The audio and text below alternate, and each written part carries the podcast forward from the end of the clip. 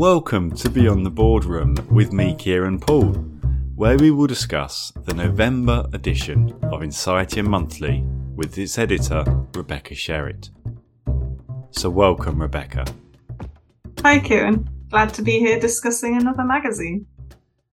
So, Rebecca, do you know what the scary thing is? And this isn't a pun or a thing about Halloween, which has just come and gone. The scary thing is the next issue is December. It's the end of the year already. It is a terrifying thought. The year has just flown past.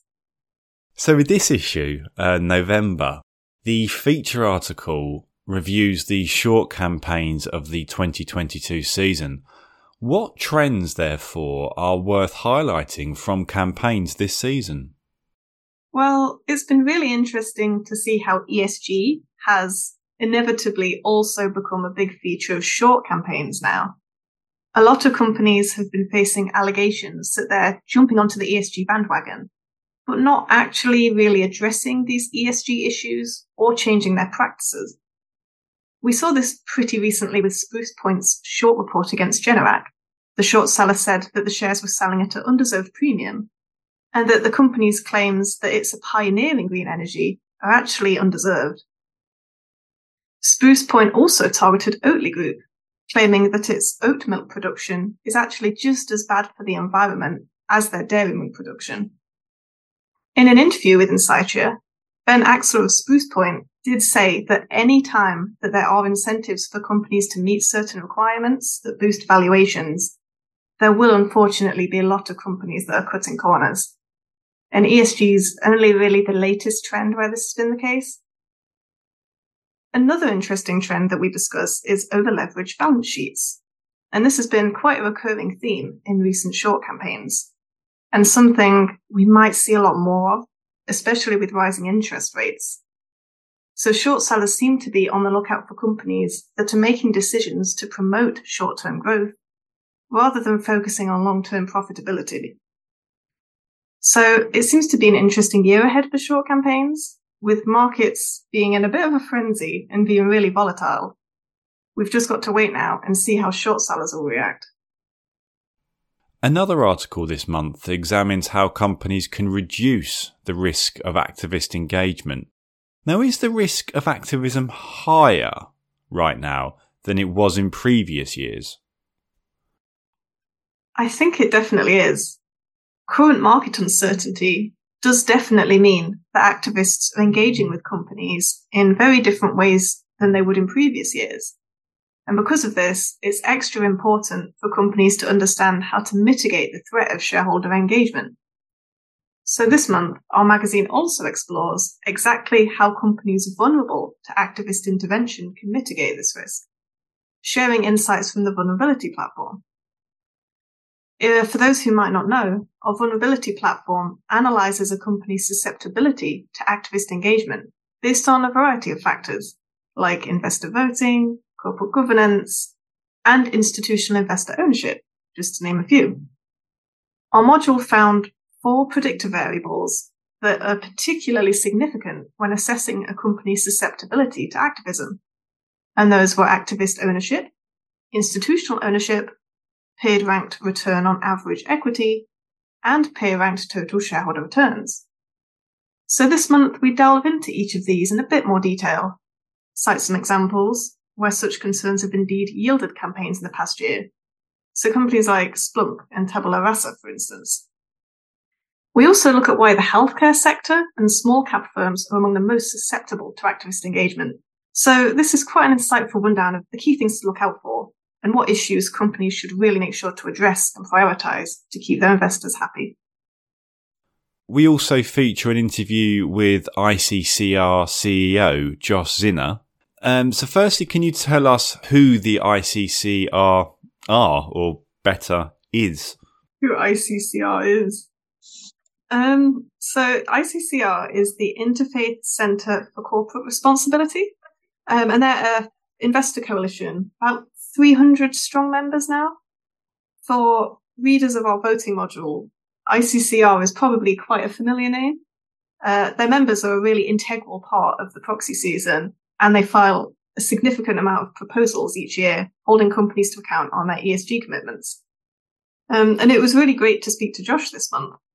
The twenty twenty-two proxy season was a really big success for I C C R. Despite the broader consensus, the E S G kind of was more on the back burner this season as companies grappled with the energy shortage and general market uncertainty. So Josh tells us that a lot more companies seemed open to engagement this season. Around forty-two percent of I C C R member resolutions went to a vote, while an impressive thirty-four percent were withdrawn from agreement this season. And its members' proposals yielded thirty-seven majority wins, which is almost double the twenty they won the previous season. It was also a pretty great year for breaking records. Green Century Capital Management, which is one of their members, filed a proposal at Jack in the Box seeking reporting on sustainable packaging. And this actually won the highest level of support on record for a plastic-related proposal. It won ninety-five percent support despite management opposition, which is literally unheard of. An I C C R member's proposal also won the highest level of support for a resolution calling for a human rights impact assessment. Common Spirit Health's proposal at Sturm Ruger won an impressive sixty-nine percent support. And Josh also discussed claims that E S G shareholder proposals are becoming overly prescriptive, which he thinks is bogus, and it's just an excuse for management to shirk away from discussing these sensitive issues. What else can readers look forward to? Ah, there's loads in this issue, Kieran.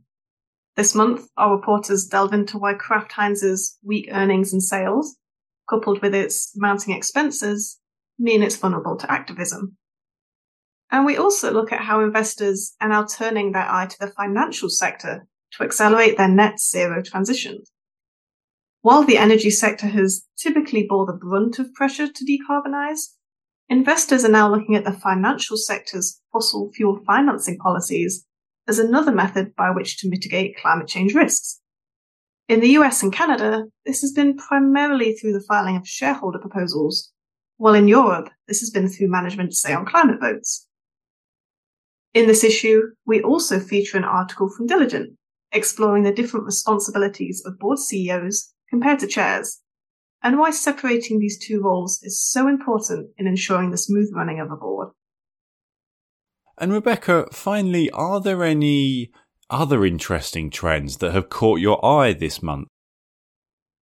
Yeah, I mean, the anti-E S G movement has been super busy the past few months, but I noticed that BlackRock has faced a particularly tough few weeks, with allegations of its fossil fuel boycotting resulting in yet two more U S states divesting from the fund giant.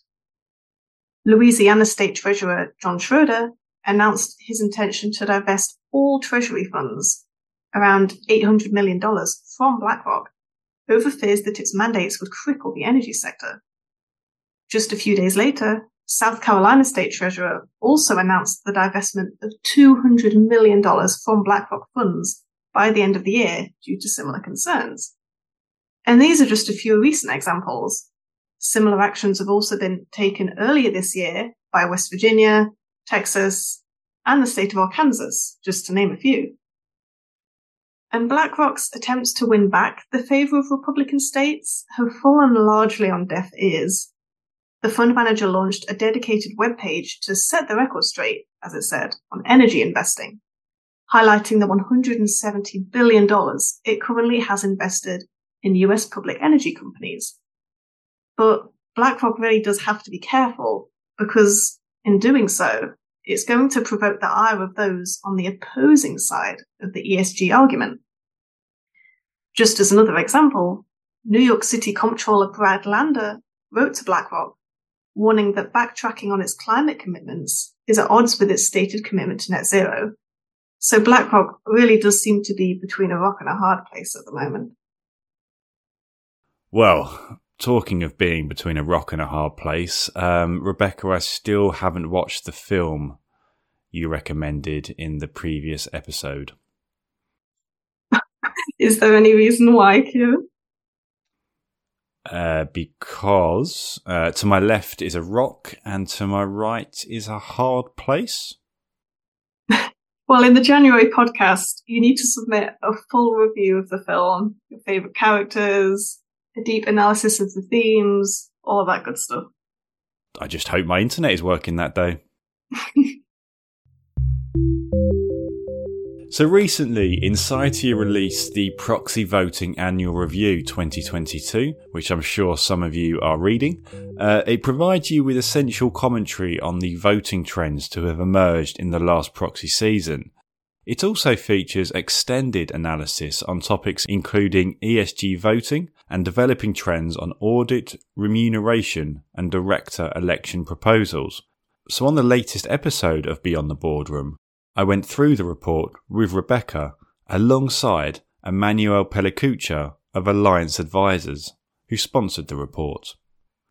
I asked Emmanuel about the future trends around expectations for companies and their climate actions. Here is a clip. Yeah, it's a great question. I think everything is evolving very rapidly. Again, climate is a really urgent topic, an urgent issue that requires swift action. And as a result, we're seeing these very quick developments from investors that are requiring rapid action by companies. That's a lot of pressure, but it's certainly because of the financial and, and other risks associated with climate change that requires that uh, significant action to be taken. So I think one of the main areas that we're certainly going to see ramped up is the idea of uh, these say on climate management proposals. So there's been a trend so far of these increased resolutions put forward by companies to have their climate transition plans or climate action plans approved by shareholders. We've seen this most significantly in the U S to date, but it certainly emerged in other markets as well, um, including the U K, Switzerland, and other markets uh, across Europe. But I believe that this expectation of companies really putting forward a very clear plan of how they're going to achieve the commitments that they've disclosed publicly uh, is going to be really important. So again, we've certainly seen a lot of commitments by companies around climate action, around achieving net zero or working toward net zero. But now investors are really asking, okay, but how are you going to achieve this? And there's a lot of scrutiny being placed on companies who have made these commitments, but have not necessarily provided a clear way that they're going to achieve it, um, providing investors with the the insight into how they will work toward accomplishing these goals.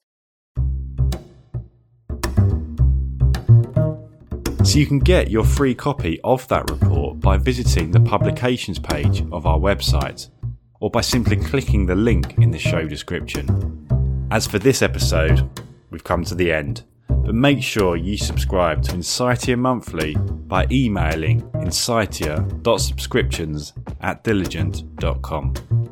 I'm Kieran Paul. Thank you for listening, and a little heads up to say, in December we will be releasing a best of twenty twenty-two episode, so look out for that.